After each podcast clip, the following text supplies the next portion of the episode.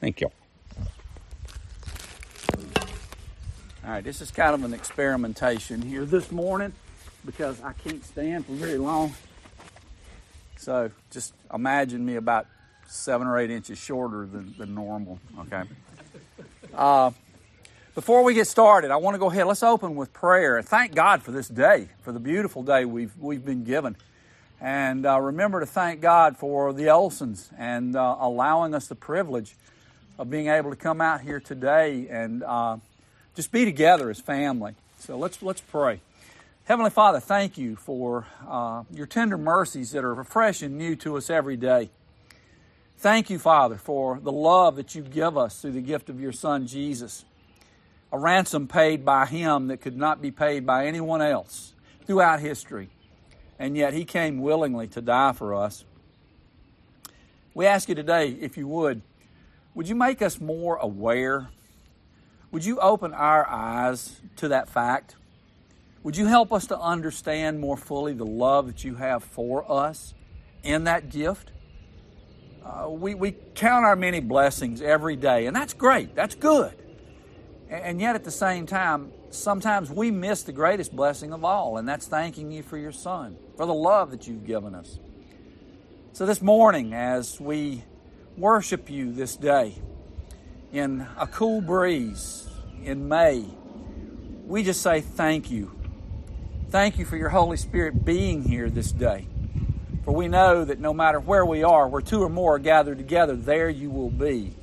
And so it is.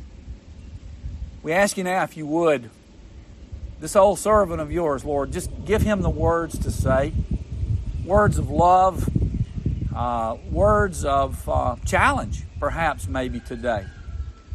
But in all things, may they understand just how much we love them and how much you love them.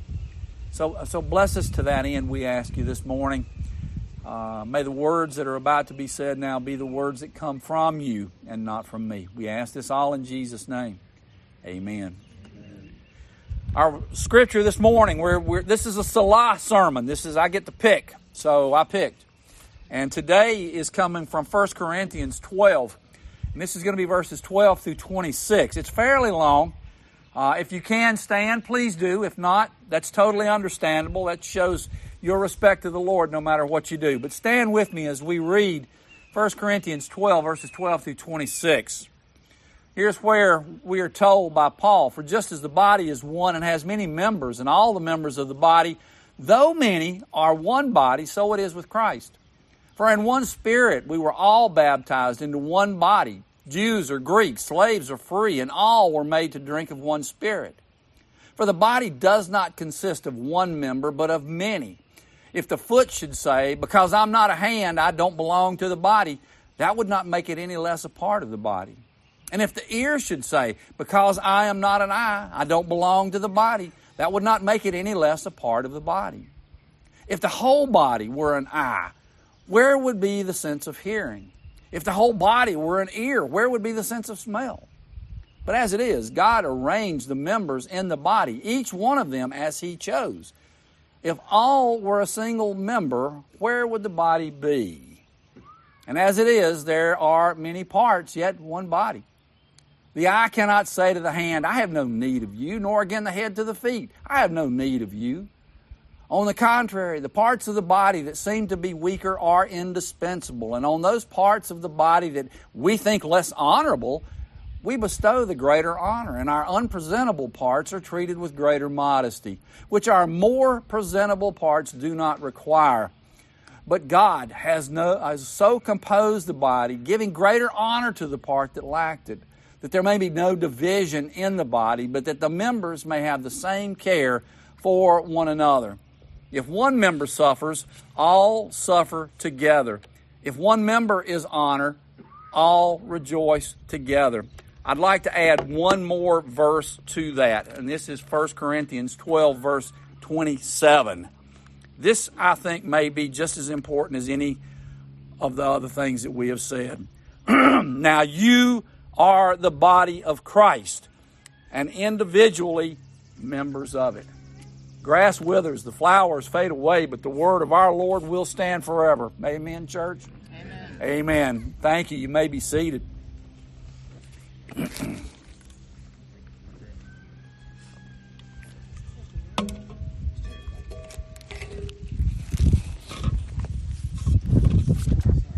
Great. Now for my next magic.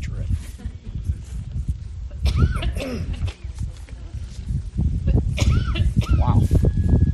That came out of nowhere.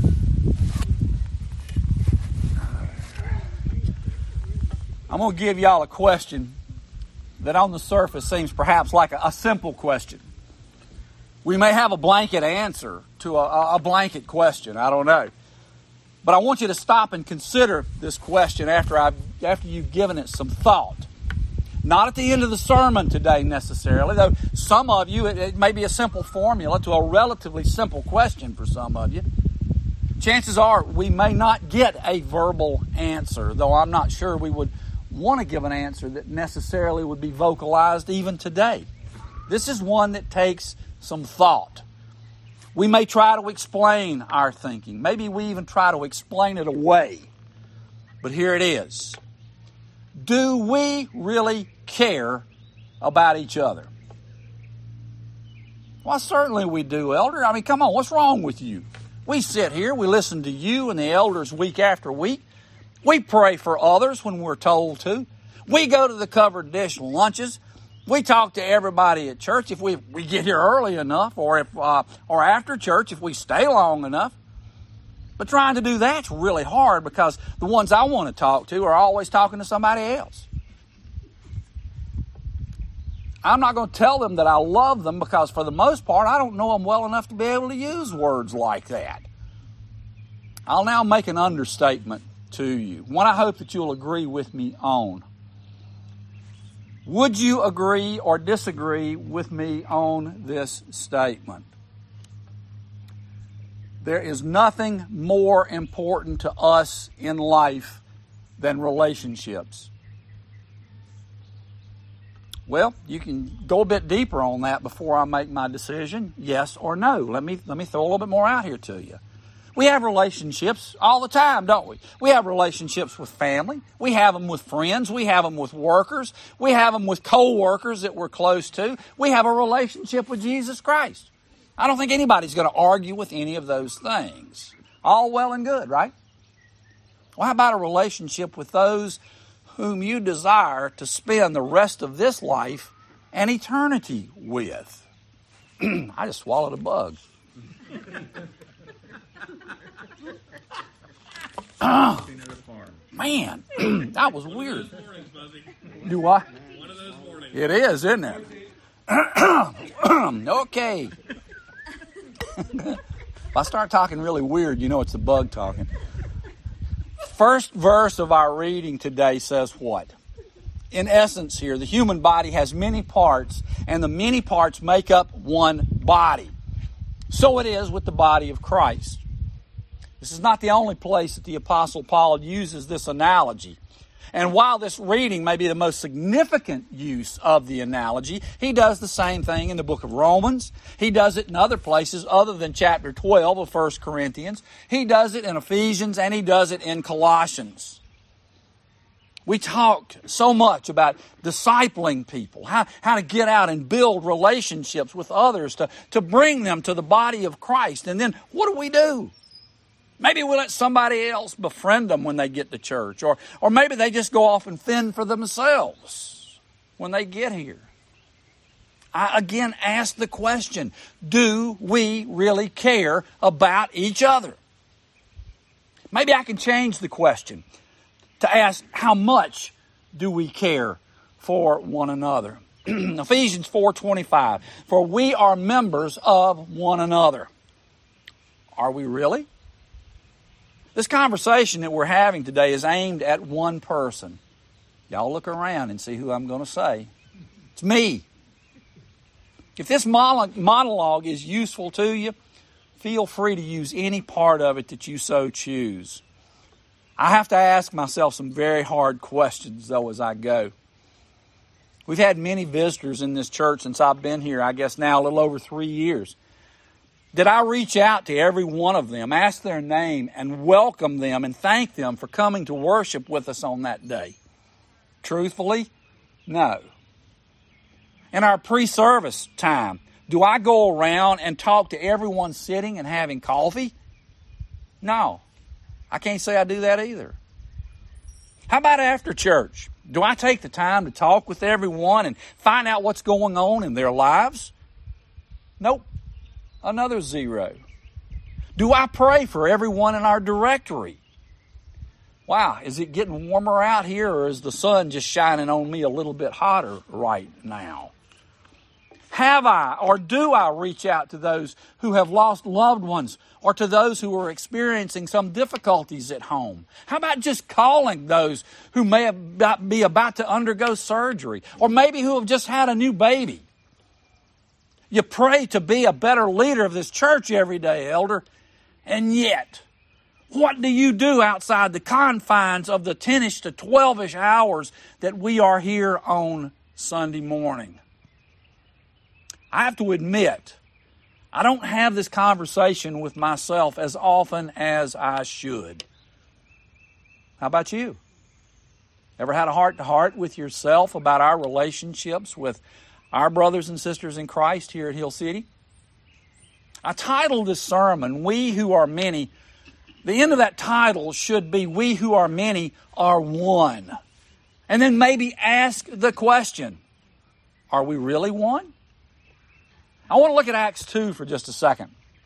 Now, remember before Acts 2, arguably only Jesus knew that there was going to be a long term body that would carry on his examples, his beliefs, all the things that Jesus was, was about going, uh, going to be enrolled into a perpetual body from that time until his return. It's called the church.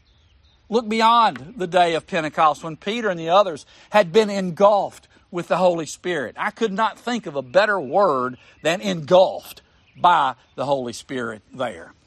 And we know that 3,000 charter members signed up to be part of that special body known as the church that day. But it didn't end there. And herein is the key. Go to verses 42 of Acts 2 through 47 and you'll see that they devoted themselves to the apostles' teaching. They fellowshiped one with the other in the breaking of bread and praying. And all who believed were together and had all things in common. And day by day, they went to worship together. And they supported each other with their finances. They ate together. They praised God together.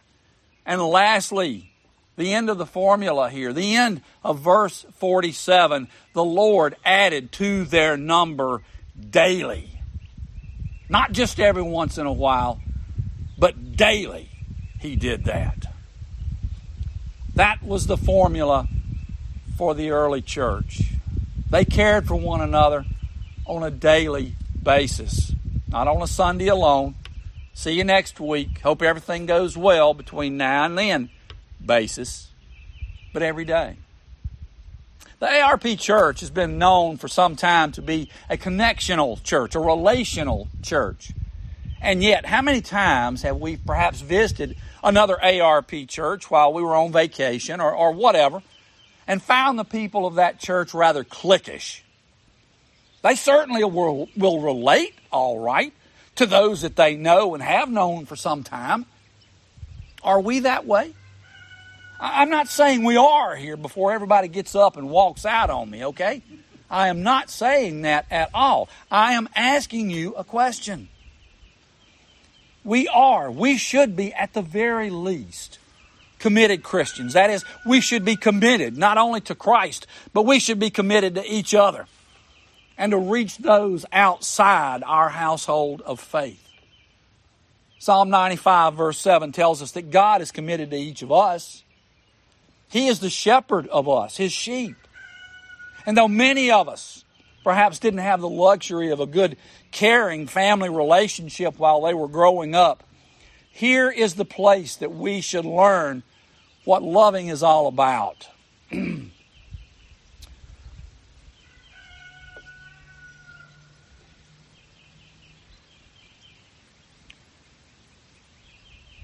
we should be able to make a difference within the family that you have now. Have you ever thought about that? I, I just was sitting here thinking, am I going to be able to tell this truthfully? Or am I going to be hypocritical? We all should work hard at trying to create the love relationships we have within our own families. But sometimes that's hard to do. We should take care of each other during illnesses when we feel great. We should learn to be more open about how we feel about others. Do we do that? Are we capable of, of doing that? In the way that we want to be more open to folks outside the church, we have got to learn to be more open inside the church. It's common sense. What I'm telling you today is not something that's, that's news, hot off the press, or anything like that. This is something we all know. It's something that we all understand. Isn't our job as Christians to reach the unchurched? Isn't our job to reach those who are not only between churches, but most especially, aren't we about bringing the lost to Jesus Christ? Should that not be our number one goal? If you have a good, caring, biological family, remember you've got a church family that can use some of that same caring as well. On the opposite side of that, allow yourself to be loved and cared for. Ah, you know, preacher, I wasn't raised that way. We didn't tell each other we loved them when I was coming up. We didn't even act like we cared for each other, in my family, when we were together, except my mama. And everybody had to tell them, I tell her she, she was loved. Folks, there are times, and this is going to sound weird, but there are times you've got to learn to fake it until it becomes real for you. Don't be afraid to love, but don't be afraid to be loved. And if you have to force yourself to do it until it becomes real, and it will become real for you, then do it. I came from a family that did not show emotion. That was just who my parents were, okay? We knew we were loved. There was no doubt about that. But it wasn't displayed for the world to see, okay? We, we would never be known for who we were if we had to depend on a, a display of love from my parents, just very frankly. Is that how we want the church to be made known?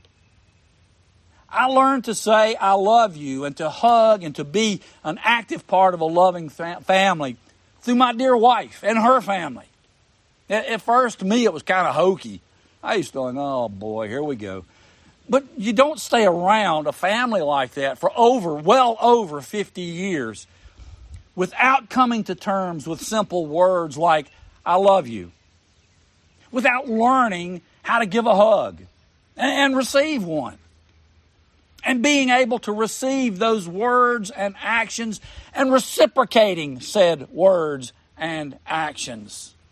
I was hardcore without meaning to be when I was younger. I'd show love to my wife, but that was just about the extent of it, not anymore. I'll tell every one of you all, I love you in a heartbeat. But the fact is, I mean it. Why?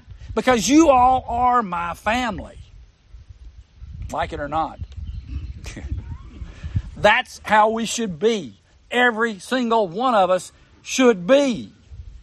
To know I could call on any of you all for, for help with something and know that you would, if it was all possible, you'd be available to help me. That's what I mean. That's how it should be with our members and even to those who perhaps maybe have been coming for a short time, maybe even for a while, I don't know. I believe we all need to make a commitment or perhaps a recommitment to caring. But don't you see?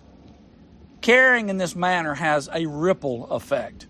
Because if we get into the habit of caring, being concerned for one another, you have to know that that feeling is going to spread into our everyday life with our coworkers, with our neighbors and friends, maybe even that family member that you have a hard time getting or staying close to.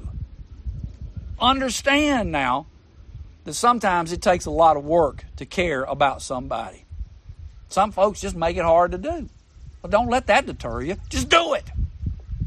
Maybe it's because we have a hard time to. Uh, I've heard them talk to others, and when you come up, they just sort of clam up and they don't talk anymore. Or, or maybe it seems to you that some folks just purposely try to avoid you. I get that. I think we all have cases like that in our lives. But maybe there's extenuating circumstances. You ever thought about that? For some, maybe they don't hear well, and perhaps maybe you talk so quiet they can't understand you. Don't just assume that they've got something against you. Maybe it can't be helped. I go back to the early church and the way they worshiped and fellowshiped together. And the church grew by leaps and bounds. Now think about that for a minute. Yeah, I know we worship together. Okay, that's one box check. But fellowshipping together, maybe even studying together. The session has devised a plan to help us fellowship together. It's called our micro groups. It doesn't necessarily take having an elder there to lead you, although, if you're a bit unsure of yourself or your knowledge of Scripture, maybe a few times an elder to assist you might not be a bad idea. But you can start a micro group, just as was said earlier this morning, with just a husband and wife team. Maybe conversation about the important things of life, knowing and applying the Scriptures to your life will lead to more in depth conversation between husband and wife. You never know. The possibilities here are limitless, but they're limited until you take that first step. Yes, we who are many are one. We who are some, from so many various backgrounds, from so many areas of the country, we are all one in Christ. Does that eliminate the young? Absolutely not we should make them feel important. When we baptize a child, like we did a few weeks ago, I think it's important that we introduce that child as the newest member of the church. Does that mean that they're able to, to vote and take the Lord's Supper and all? No, that's not it at all. It reminds us, though, that we are now a part of, or they are part of the family, and they count. They mean something. We ask one question to the congregation when we baptize either young people or, or even children or adults, do you promise to take part in the nurture and admonition of that person in the Lord? In other words, are you going to help teach them the ways of the church and the ways of Christ? That to me is as important a promise as you will make anywhere. Because you are saying to that person, or to that child and to their parents, yes, I will make that child feel part of the body. They should get the same care and concern that every adult or child gets at Hill City Church. We've had a number of people lose loved ones recently. We've had others that have lost very, very dear friends that have been good, dear friends for a long period of time. We probably all know someone who has experienced some really difficult disease. We've had, especially during that stupid virus that came through here for years, we, we had this time where when we were trying to feel together, what was happening week after week? We were just being driven farther and farther apart and made to feel more and more alone. Most churches, anyway, this church was different because we met right here. I'm proud of that. Now, everyone's pain is very real. I, don't think anybody can argue with that, okay? And I know that it is hard to reach out to someone else that's going through some very, very difficult pain in their life. But and it's at that moment that we perhaps need each other more than we do at any other point in time. Think about that. So we need to be so very aware of our brothers and sisters around us to help comfort them, yet perhaps at the same time, we're being comforted as well. All right, I admit this has been somewhat of a mishmash, maybe state of the church address this morning. Maybe it's made sense to you. Maybe it hadn't. I don't know.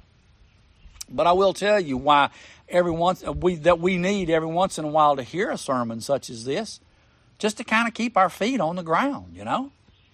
First, we need to remember, though, why we need a sermon like this. We need to remember who we are and who we belong to. We are the church of Jesus Christ. We are an extension of our Lord and Savior. We help maintain and promote growth in Christ's body, the church. Second, we need to remember what our job here on earth is to be. Matthew 28, 19, and 20, the Great Commission. We are to go out and make disciples for any and all who will come. Not so much come to Hill City Church, though that would be great. We are to be concerned with bringing the lost to Christ and connecting them to Christ's body, the church. Connecting is as important as discipling. For without it, chances of a new convert remaining faithful to the cause of Christ, though not impossible, with all things God is possible with God, but it becomes a whole lot harder when you don't have a family, a, a church family to be able to connect to. And believe me, Satan relishes those types because he is always looking. He's always prowling like a lion to devour another victim. But it's for that very same reason that we need each other. And that leads to, third, we need to remember that we belong to each other. We are to be in the world, but not be of the world.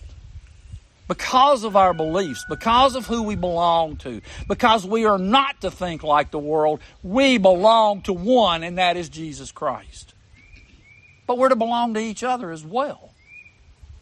This, this place should be our safe haven. I'm not talking about building, I'm not talking about farmland. I am talking about you, this place, and who you are.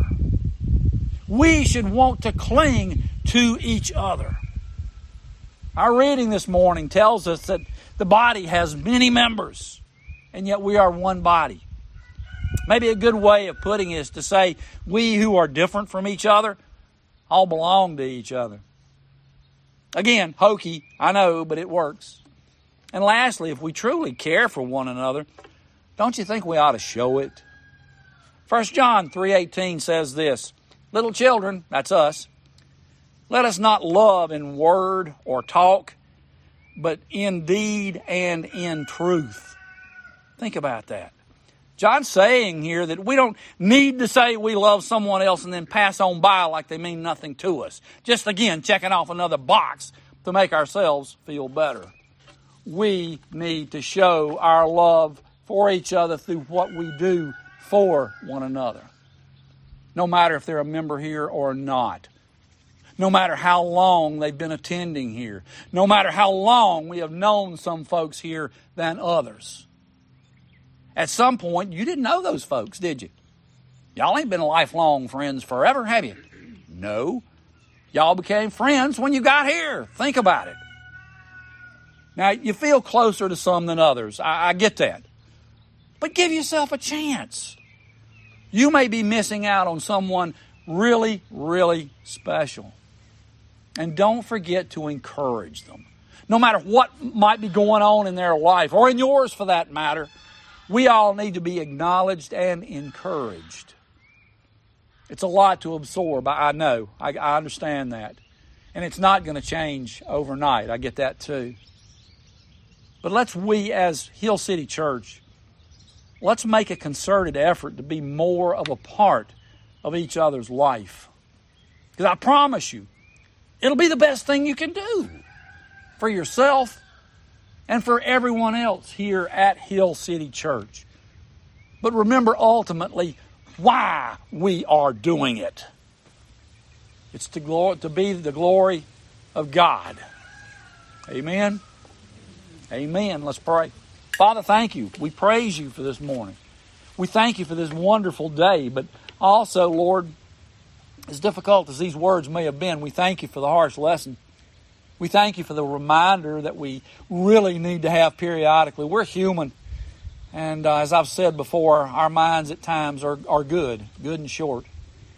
And so we just ask you today, would you bless us with a, a desire not only to please you, but to love one another, Because in that love for each other, our love for you is going to increase.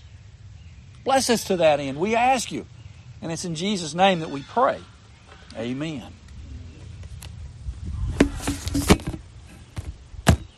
Oh. Well, it's still going. I did something to it. Ah.